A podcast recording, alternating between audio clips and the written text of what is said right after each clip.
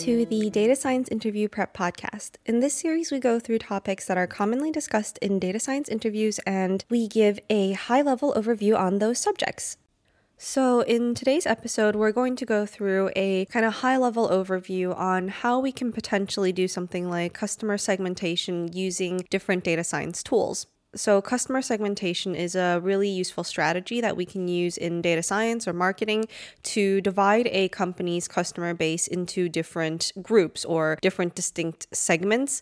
And these segments should share some sort of characteristics that represent the group. So, this approach is really useful for things like personalized marketing or improving customer service or tailoring product development to meet some potentially specific needs of your customers. So let's take a moment to talk about how we can do this through data science techniques and how we can interpret the results of our data science techniques for segmentation.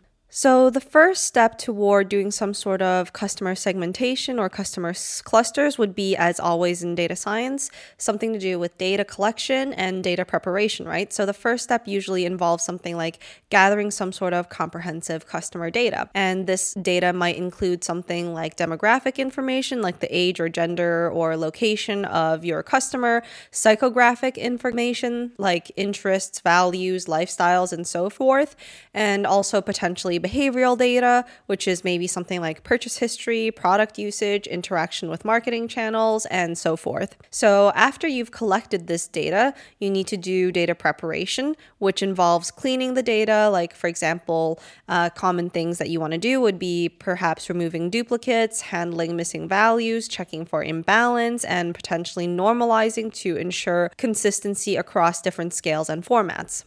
And next, what you might want to do with your segmentation approach is choosing the variables that you want to include in your segmentation. So, selecting the right variables for your segmentation is really important because these variables really decide how your clusters are going to come out or how your segmentations will come out. So, the choice on this depends on your objective for your segmentation. So, for example, if your goal is to create some sort of tailored marketing campaigns, you might want to focus more on behavioral and psychographic data um, that would be maybe more useful for your segmentation than perhaps just demographic data alone.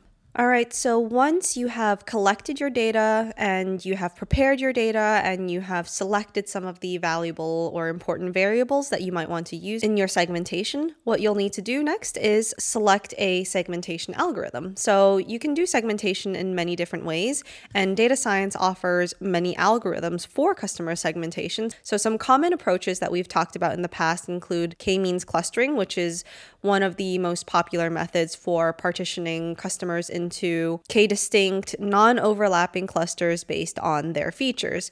And k means clustering is really simple and efficient for especially larger data sets. We can also do something called hierarchical clustering, which is useful for smaller data sets. And the hierarchical clustering method builds a hierarchy of clusters either by successively merging or splitting them based on their distance. And in the past, we also talked about DB-SCAN, which is density based spatial clustering of applications with noise. So, this algorithm forms clusters based on the density of data points, which is great for identifying outliers and works also very well with irregularly shaped clusters. And of course, we have also talked about PCA in the past, principal component analysis, uh, for dimensionality reduction. And we often use this in conjunction with clustering algorithms to reduce the dimensionality of the data set. And when we reduce the dimensionality, it makes it a lot easier for us to visualize and actually interpret those clusters. So once we have collected and prepared our data, selected our variables, selected our segmentation algorithm, we need to then do model training and cluster formation. So after we have selected the appropriate algorithm, the next step, of course, is to train the model on the prepared data set to form these clusters.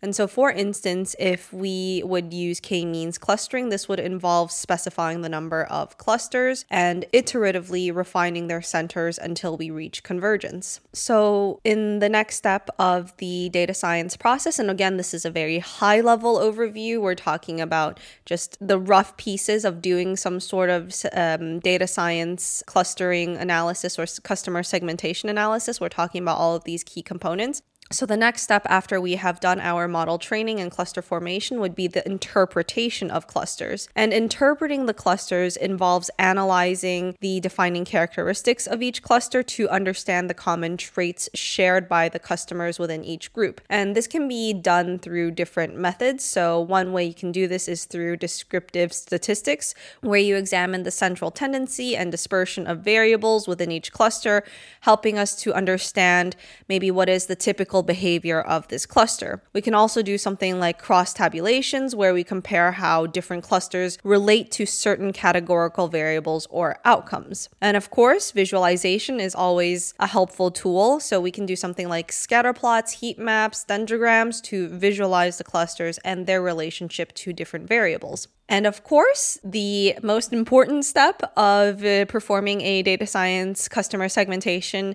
is the application of these insights. So you don't want to just build a model and have it living there without anybody using it and having no application, right? So the final step is really to apply the insights gained from the segmentation to drive business decisions.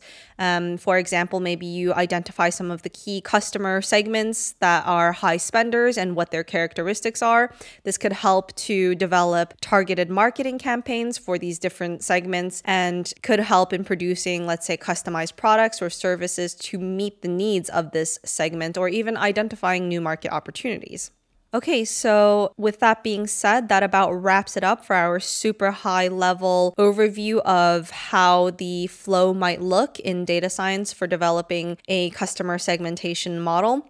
Of course, when we talk about the modeling itself, there's a lot more complexity there. And if you haven't already, please feel free to listen to some of our other episodes where we discuss more on clustering and the algorithms behind clustering and go into a little bit more technical detail. In this episode, we went a little bit more high level in terms of the general flow. Okay, so with that being said, I think this about wraps it up for today's episode on customer segmentation and how we can achieve customer segmentation through data science.